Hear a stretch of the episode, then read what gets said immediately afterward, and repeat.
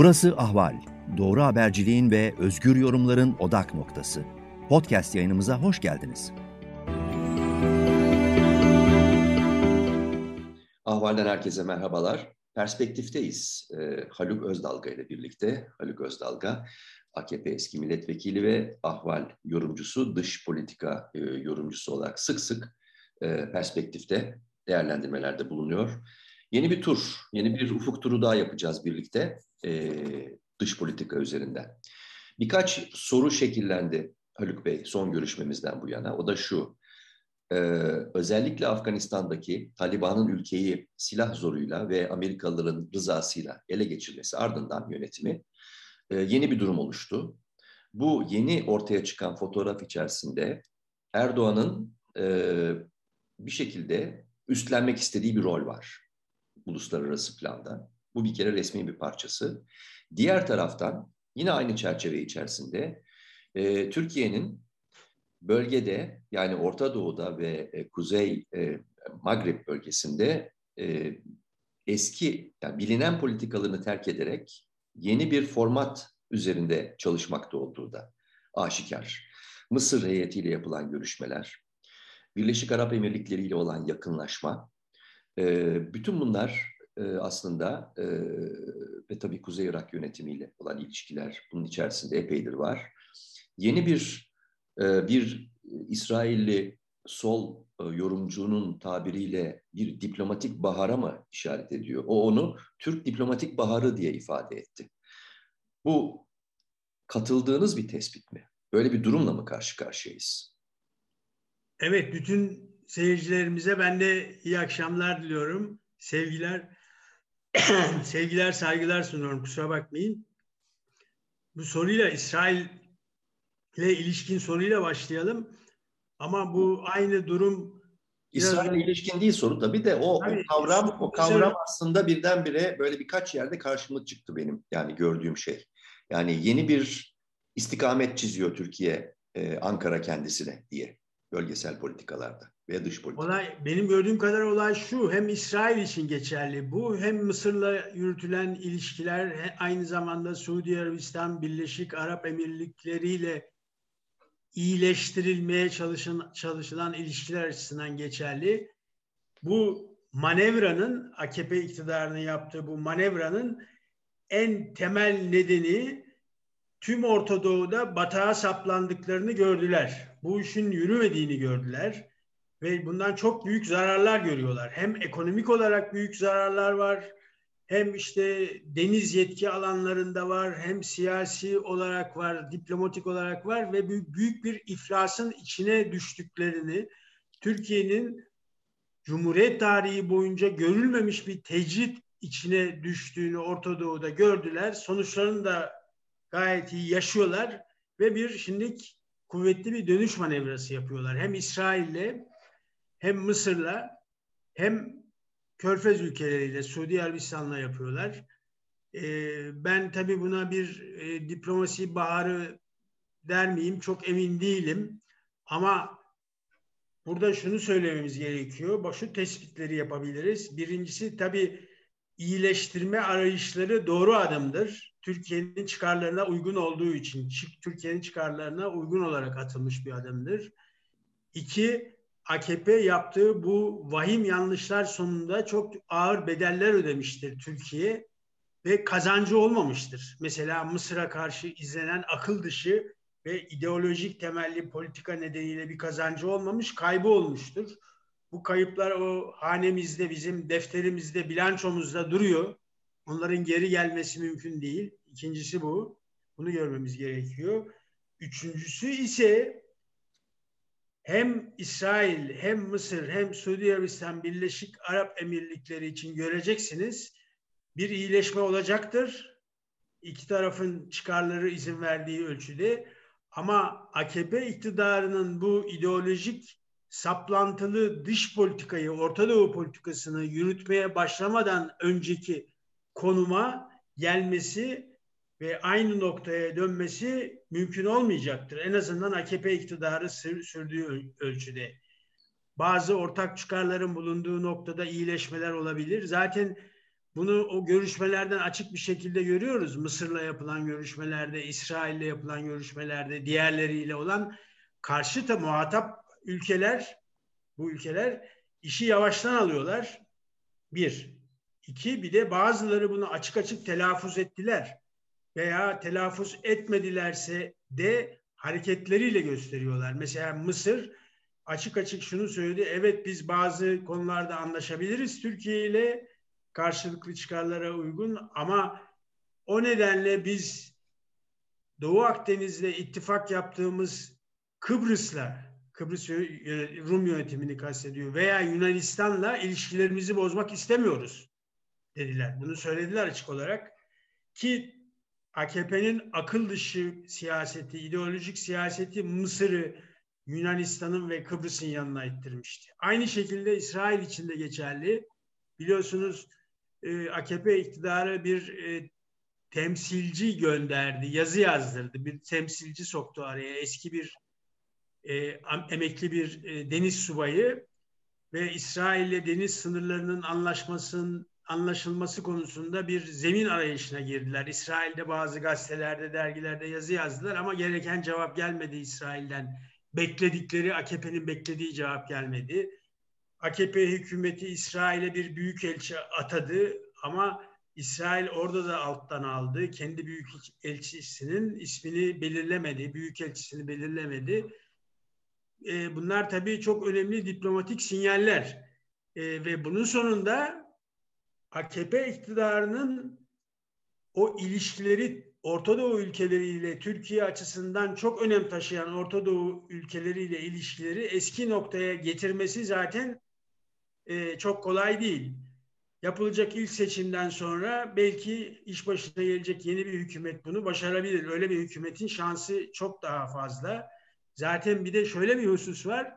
Sadece bu sözünü ettiğimiz Orta Doğu ülkeleri değil, bütün dünya şunu görüyor.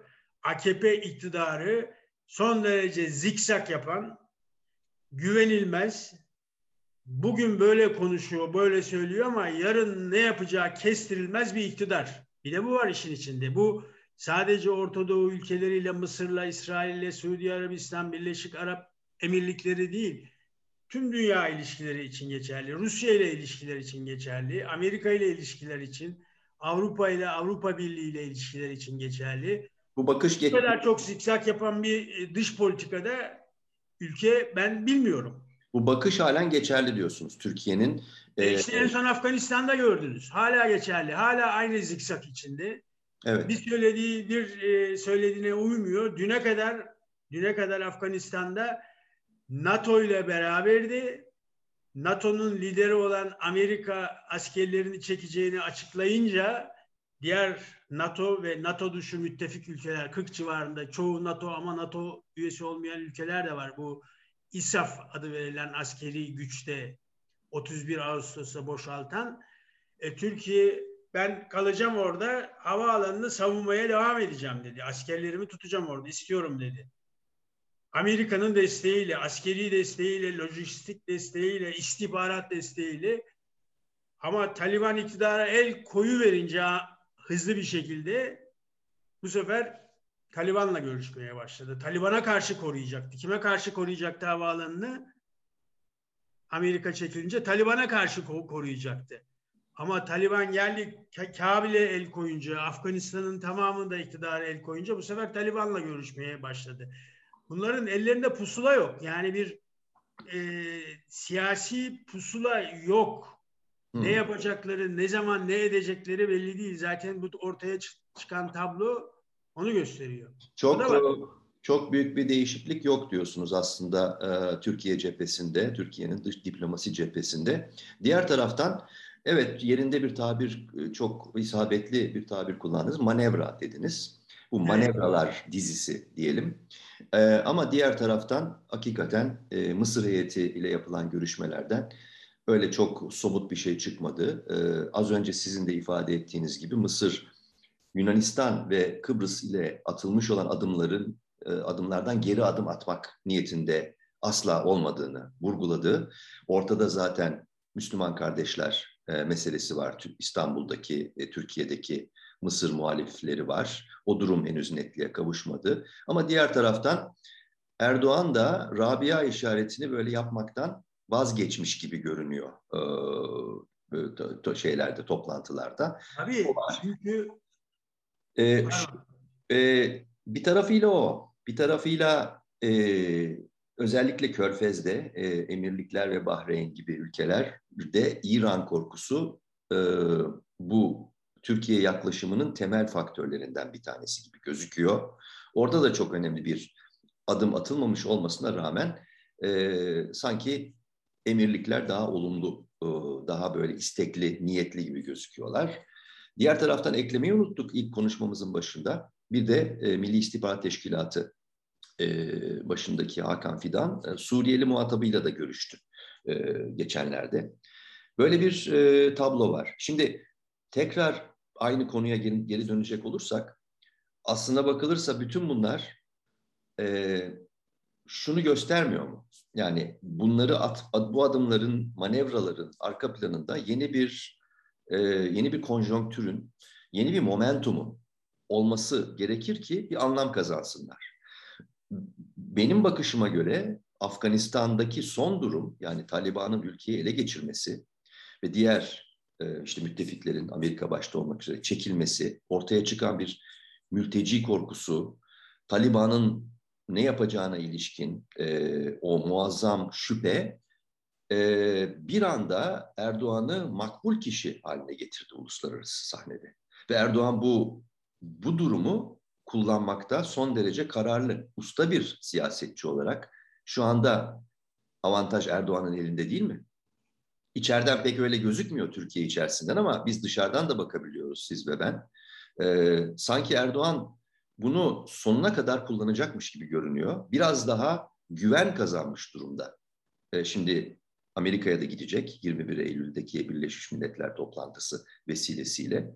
Ya bunları sonuna kadar kullanacaktır.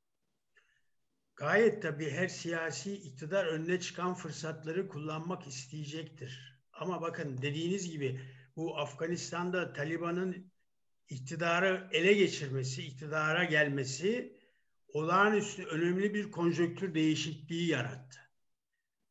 Afganistan'ı izleyen ve Afganistan'la ilgilenen, kendi orada çıkarları olan bütün ülkeler çok yakından izliyorlar ve değerlendiriyorlar. Başta en başta ben İran ve Pakistan'ı sayacağım. Sonra kuzeydeki üç Orta Asya ülkesi Tacikistan, Türkmenistan, Özbekistan. Ona ilaveten muhakkak ki Çin, Rusya, Amerika, Avrupa hepsi izliyor ve dünyada şimdi yeni dengelerin oluşması bu bölgede bu bölge etrafında yeni dengelerin oluşması söz konusu. Bu aynı zamanda Türkiye'de yeni bir oyun sahası açıyor. Ama şu ana kadar şu ana kadar Afganistan'daki iktidar değişikliği, Amerika'nın Ağustos sonunda çekilmesi ve Taliban'ın iktidara gelmesiyle ortaya çıkan muazzam jeopolitik deprem ve devamı olacak bu yıllarca sürecek sırasında özür dilerim AKP'nin attığı önemli bir adım yok, elde ettiği önemli bir mevzi yok. Bakın şimdi Bakın şimdi şeye e, Amerika ile veya Batı ile ilişkiler açısından bakın şimdi Eylül'de Amerika'ya gidiyor dediniz. Amerika çekti askerlerini. Amerika'nın ben Afganistan'daki politikasına şiddetle karşıyım. Başından beri eleştirdim. Çok yanlış iş yaptılar ve yüzlerine gözlerine bulaştırdılar. Çekilme kararları doğruydu ama doğru olan o kararı da son derece beceriksizce uyguladılar. Yalan. Son derece kötü uyguladılar. Şimdi böyle bir tablo var. Ama ona rağmen Türkiye'nin e, bazı adımlar atması lazımdı. Mesela tahliyede daha etkili rol oynaması lazımdı. Bunu Katar yaptı. Katar'ın yaptığını bile yapamıyor Türkiye. Şimdi Af 31 e, Ağustos'tan sonra yani Amerika ve müttefikleri çekildikten sonra Afganistan'dan Kabil'den ilk sivil uçuşu Katar yaptı. Katar gerçekleştirdi. E, tahliyeler Af, e, Amerika'nın tahliye etmek istediği Afganistan'daki kendi vatandaşları askerlerin bir kısmı veya o askerlere yardım eden Afgan vatandaşlar. O konuda Türkiye'nin yardımcı olması gerekiyordu. İnsani nedenlerle başka hiçbir şey olmasa. Onu da yap, yapmadı yapamadı. Akıllarına gelmedi. Onu da Katar yaptı. Büyük ölçüde ve diğer körfez bölgeleri katkı verdi ben Katar'ı özellikle burada altını çizerek kullanmak istediğim için söylüyorum ve Amerika şu anda Kabil Büyükelçiliğini Kabil Büyükelçiliğini belki biliyorsunuz Doha'ya, taş Katar'a taşıdı. Afganistan diplomasisini Amerika Birleşik Devletleri bugün Katar'dan yürütüyor. Doha'dan. Doha'dan. Doha'dan yürütüyor. Şimdi böyle bir durum var. Şimdi Türkiye ne yaptı?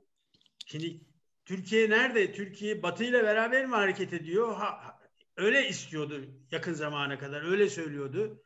Amerika çekilecek. Biz Batı adına havaalanını koruyacağız diyorlardı. Şimdi dönüş yaptılar.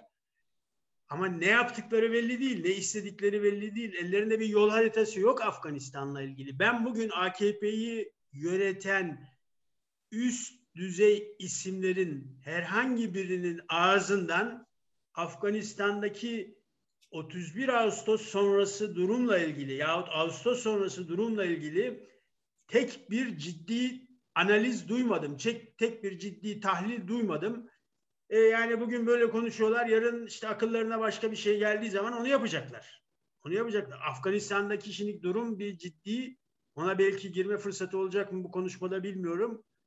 E, Afganistan bir yol ayrımında. Hayati bir yol ayrımında ve Afganistan'la beraber bölge ciddi bir yol ayrımına girdi diye düşünüyorum. Çok kritik gelişmeler yaşanacak Afganistan'da. Evet. Bir yol yani, ayrımı oldu, bir yol ayrımı yani, oldu, bir yol ayrımında oldu. Yüzde yüz tabii kesin. Yani çok ciddi. Tabii yani isterseniz biraz açalım mı? Tabii bir bakalım çünkü e, sadece kendisiyle ilgili bir yol ayrımında değil Afganistan. Aslında kendisiyle çok daha fazla bölgeyle ilgili, bölgede tabii, bir yol ayrımı e, tabii, manzarası tabii. Yani e, en basiti, en basiti Afganistan bağlamındaki en basit olay Afganistan'dan gelen göçmen lerin yönetilmesiydi. Göçmen sorununun yönetilmesiydi. Onu bile başaramadılar. Onu bile başaramadılar. Uzun süre şimdi kısmen veya büyük ölçüde kontrol altına alınmış görünüyor ama uzun süre İran sınırından e, göçmenler giriyordu. Şimdi Afganistan bir yol ayrımında dediğim onu kısaca özetlemek istiyorum. Tabii bu depremden sonra Ağustos ayındaki depremden sonra şimdi Afganistan'ı izleyen hem bütün devletler istihbarat örgütleri ve uzmanlar, analizciler, dış politika analizcileri e, dikkatle tabi izliyorlar, değişik yorumlar yapıyorlar. Afganistan'da ne olacağını önümüzdeki bir iki sene içinde, birkaç sene içinde ne olacağını kesinlikle öngörmek neredeyse imkansız. İki nedenden dolayı Afganistan'ın içinde çok fazla bilinmeyen faktör var, e, güç faktörü var, güç unsuru var. Bir de dış ülkelerin çok fazla ilgilendiği bir ülke. Ama önünde iki tane yol var şimdi Afganistan'ın. Yol ayrımı dediğim o. Birincisi Afganistan'ın hangi ihtimal bu iki yoldan hangisi daha yüksek ihtimal onu söylemek pek kolay değil ama birincisi Afganistan'ın kaosa sürüklenmesi. Birinci ihtimal bu. Afganistan'ın kaosa sürüklenmesi demek muhtemelen kendi içinde bir parçalanmaya gitmesi, Afganistan'ın cihatçı Selefi örgütlerin çok güçlü bir şekilde yerleştiği alan olması demek ve onunla beraber İran'ın ve Pakistan'ın ama bence öncelikle Pakistan'ın çok ciddi bir e, krize sürüklenmesi demek. Pakistan'la ilgili de Afganistan eğer böyle bir krize girerse Pakistan'la ilgili sorunlar çıkacak. Benzer şey riskler İran için de var. Çünkü İran aynı zamanda e, Batı'nın çok şiddetli baskısı altında. Bu Trump döneminden beri maksimum basınç, maksimum baskı görüyor Batı'dan. Bu nükleer evet. anlaşma görüşmeleri de nasıl son bulacak belli değil. İran da bir e, kriz çıkabilir ve şunu görelim. Amerika'nın bugüne kadar müdahale, askeri müdahalede bulunduğu bütün ülkeler bu işten çok büyük kayıpla çıktı ve birçoğu çökmüş devlet haline geldi. İşte bunun bir örneği Suriye. Şimdi Lübnan da oraya gidiyor. Irak uçurumun kenarında. Afganistan da çökmüş devlet haline gelirse bizim coğrafyamızda çok büyük bir deprem tetiklemesi başlayacaktır. İkinci senaryo ne? İkinci senaryo Afganistan'ın Taliban yönetimi altında istikrara kavuşması. Şimdi İran, İran ve Pakistan burada iki önemli oyuncu batısında ve doğusunda.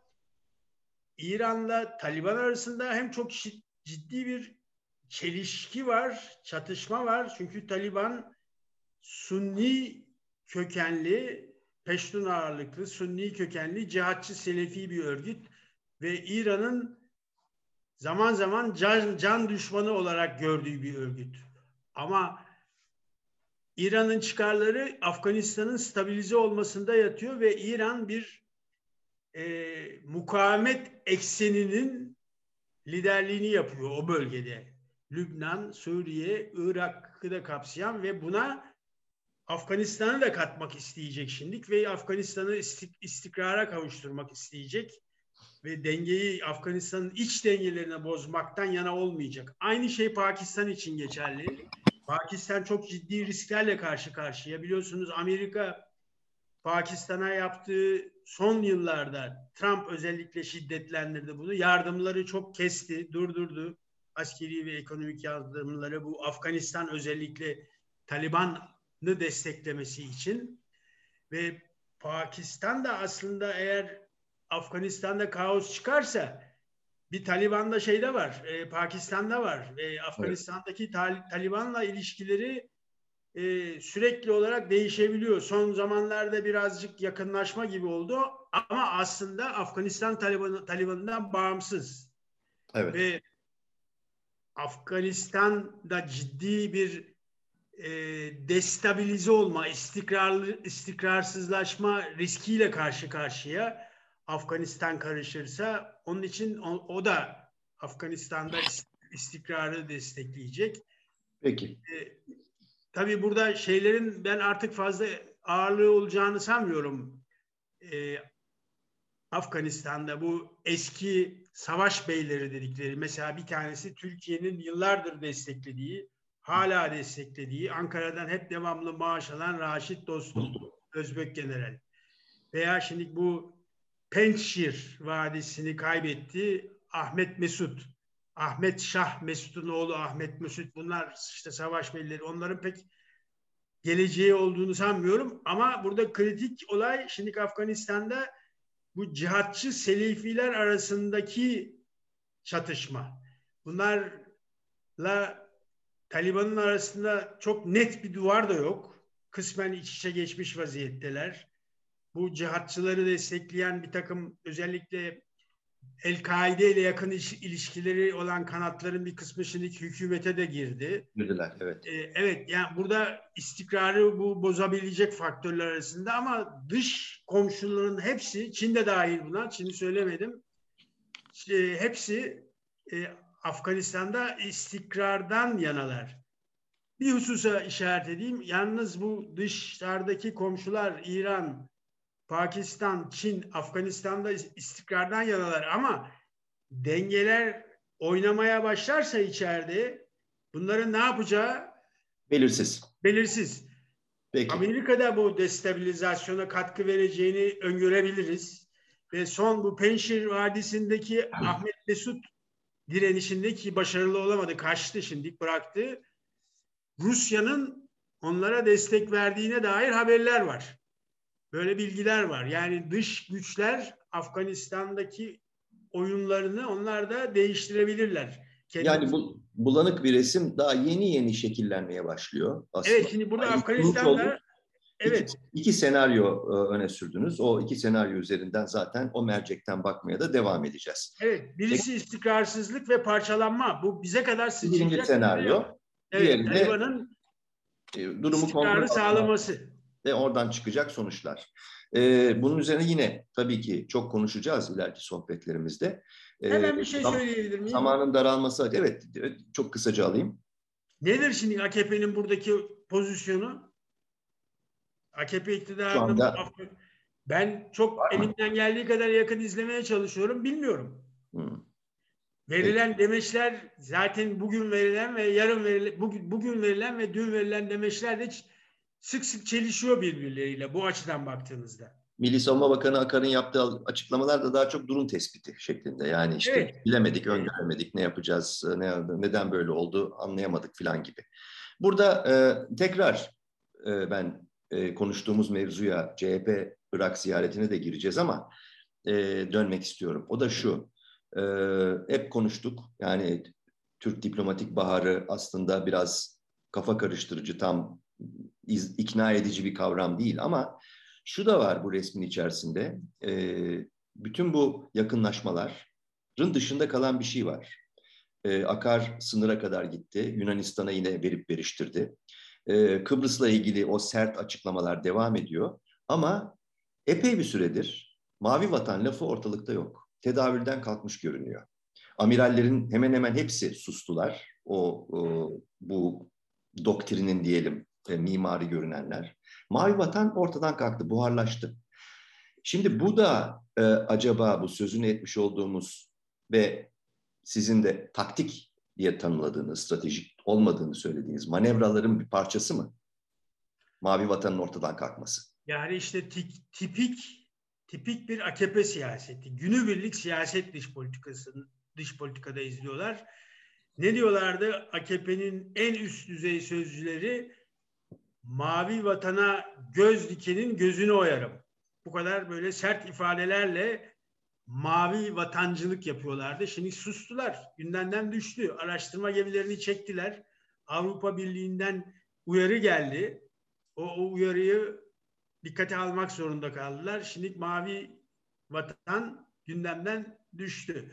Çünkü mavi vatanla ilgili de doğru düzgün bir siyaset formülasyonu yapılmamıştı. Zaten yani o mavi vatan e, tabiri de e, sorgulamaya muhtaç bir tabir. Sorunlu bir kavram. Evet. Tabii o yani e, vatan, o mavi vatan dedikleri yer Türkiye'nin e, Akdeniz'deki, Ege'deki, tabii diğer denizde, Karadeniz'de var.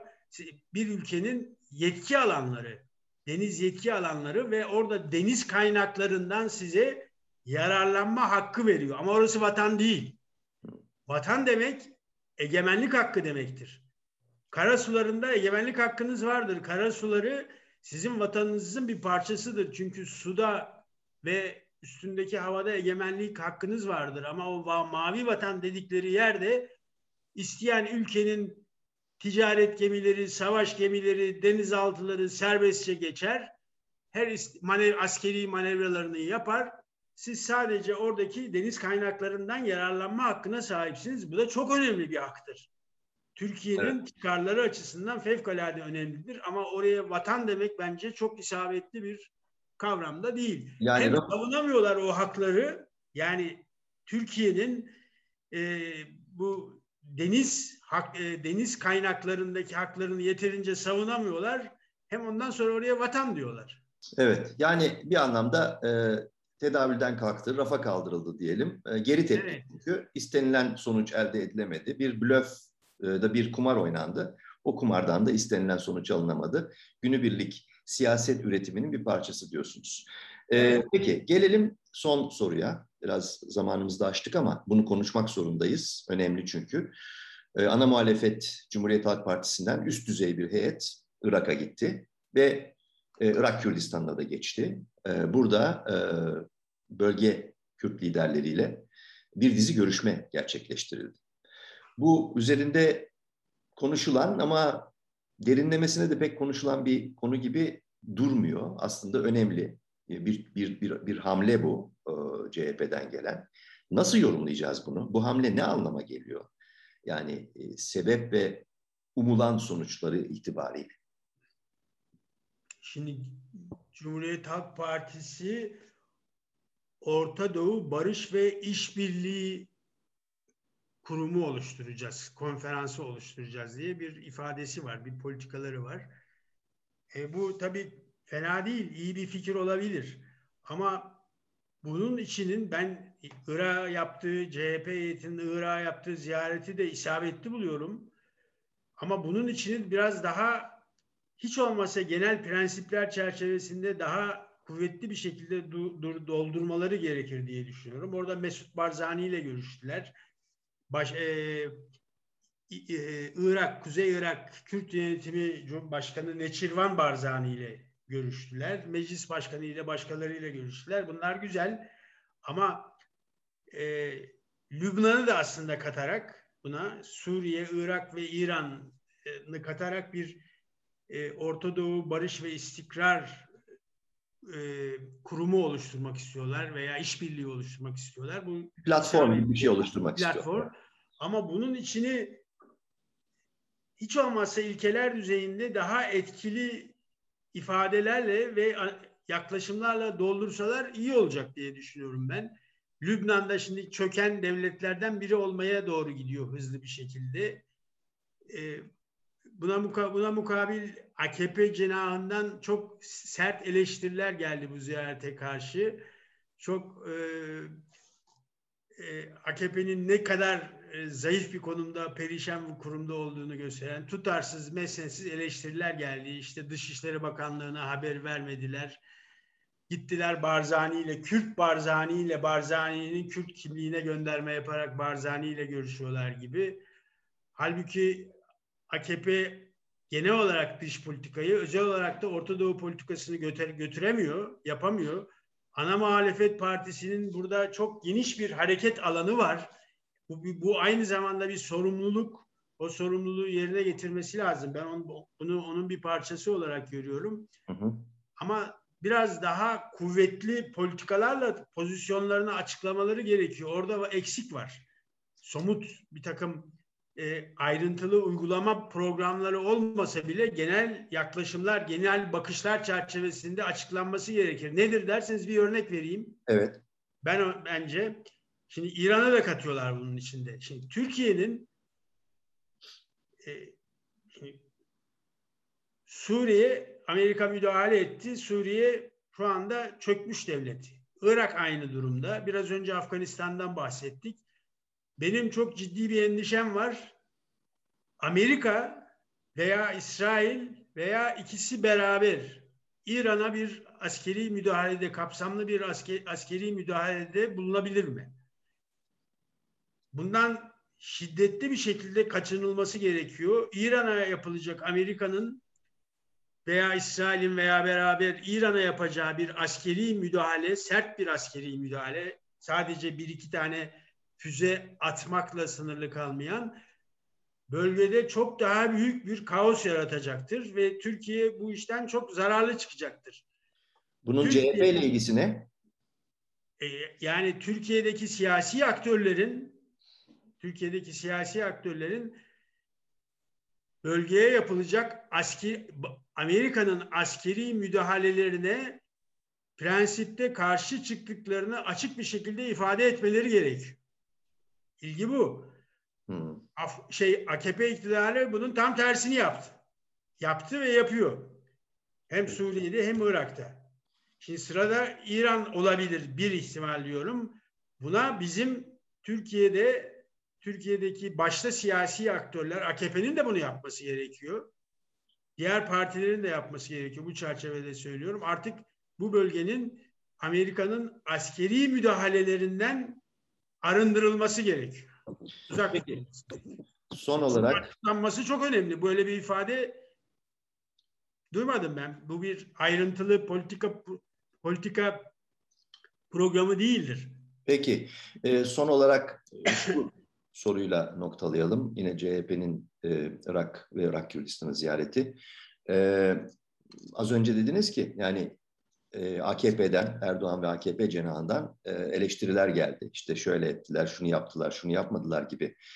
E, AKP'nin ve ortağı MHP'nin, e, CHP'nin bu e, Kürt liderlerle görüşmesinden rahatsızlık duymasını gerektiren bir durum var mı? İç politika ile ilgili olarak. Ya bir nevi bir periferik bir Kürt açılımı mı bu CHP açısından? Ya da onun bir e, ön perdesi mi?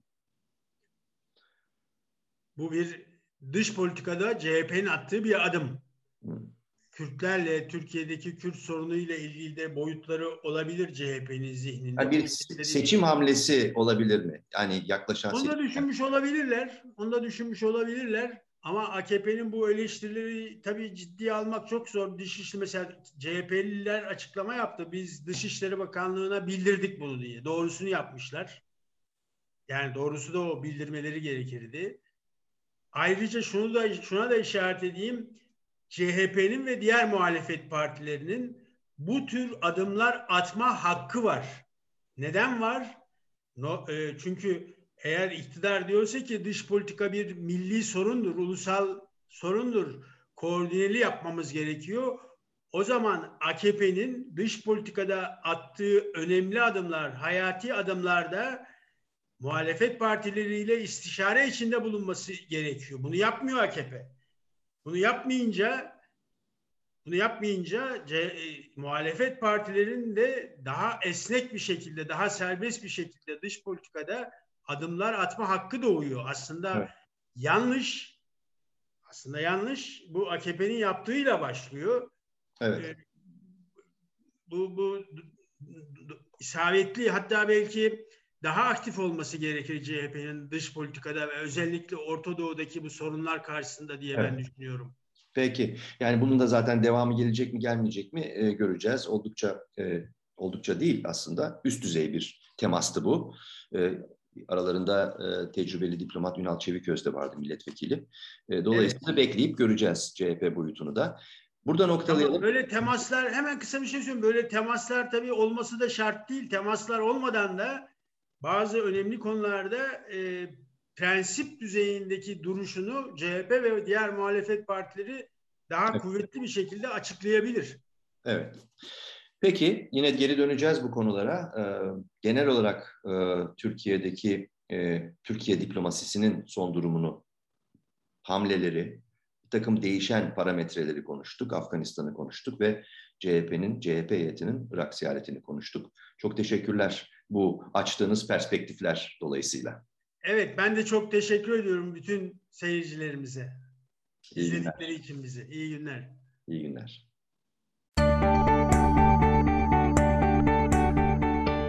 Ahval podcastlerini tüm mobil telefonlarda Spotify, SoundCloud ve Spreaker üzerinden dinleyebilirsiniz. Apple iPhone kullanıcıları bize iTunes üzerinden de ulaşabilir. Türkiye'nin ve hayatın cıvıl cıvıl sesleri Ahval Podcast dizisinde. Kulağınız bizde olsun.